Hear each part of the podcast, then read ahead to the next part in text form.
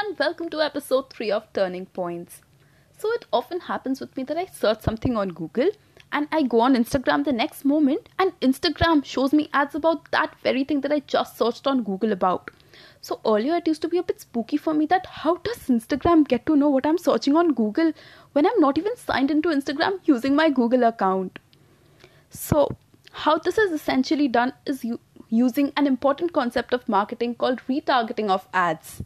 So in today's episode, I will tell you about what retargeting of ads is and how does Instagram and other social media sites show us posts regarding what we search on Google.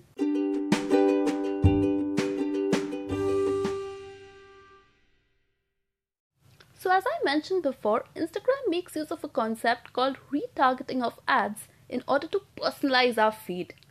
But before we look at what retargeting of ads is, let us understand why do ads need to be retargeted in the first place. For that, let's consider an example. Suppose you're browsing through an e-commerce site looking for books. Well, I'm looking for books because I like books, but you can be looking for anything like video games or dresses, whatever you like. But for this example, let's consider books. So you come across a collection of classics by Charles Dickens that you always wanted to buy. But then you remember that you already have bought a lot of books for this current month, so it would be better to buy the Charles Dickens books next month, maybe. So you just add it to your cart and leave the site. And then, when you go on Instagram the next moment and you're scrolling through it in your leisure, an ad about that very Charles Dickens collection pops up in your feed. So, how does that happen?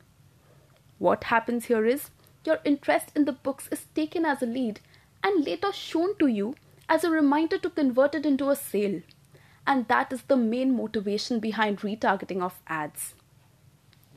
Now that you have a faint idea, let us see what retargeting of ads really is. To put it in the most simple of terms, retargeting is a technique through which ads follow an user across the internet after an user has clicked on or purchased a particular product. The main aim behind this is to convert a lead into a successful sale by examining consumer activity and personalizing the ads that a consumer sees. Here, I would like to cite a small fact for your better understanding. Only about 2%, yes, only about 2% of web searches get converted into a successful sale in the first go. So, how does retargeting actually work behind the scenes? So, what happens is when you visit a website through a Google search, the website you're visiting may be hosting cookies. For those of you not familiar with the concept of cookies, a cookie or a browser cookie or a web cookie, as it's sometimes called, is a small piece of data that is sent from a website that you're currently on and stored on your computer by your web browser like Mozilla or Chrome, whichever browser you're using, while you're surfing the internet. So these cookies are in turn used by Instagram and Facebook to keep a track of which pages you're visiting on the internet, the amount of time you're spending on each page, the links you're clicking on, what you're searching about, and other similar interactions that you're making.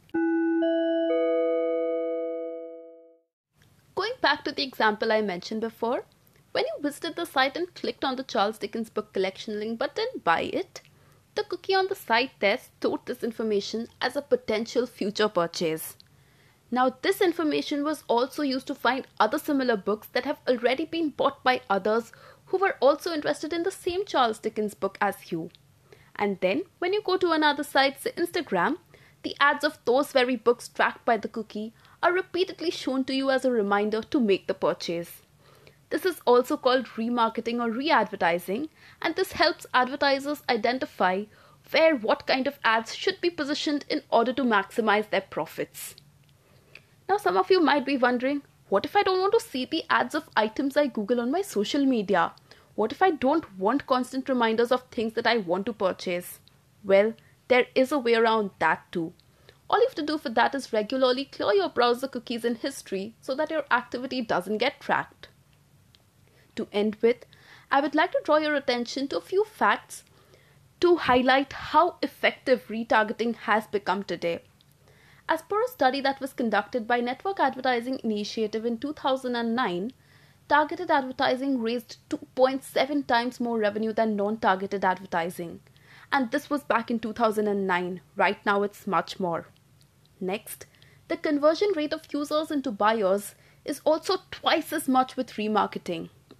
And lastly, The marginal cost of a product related search from ads is $15.65 per search, but if you introduce targeted advertising into it, it drops down drastically to only $1.69 per search.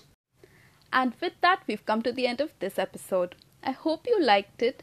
If you wish to discuss something about this current episode, or want to leave some feedback, or want me to talk about something else, do feel free to email me at the turning points podcast 101 at the rate gmail.com you can also reach out to me on my social media handles on linkedin instagram or twitter or you can of course email me and all the links are mentioned in the description.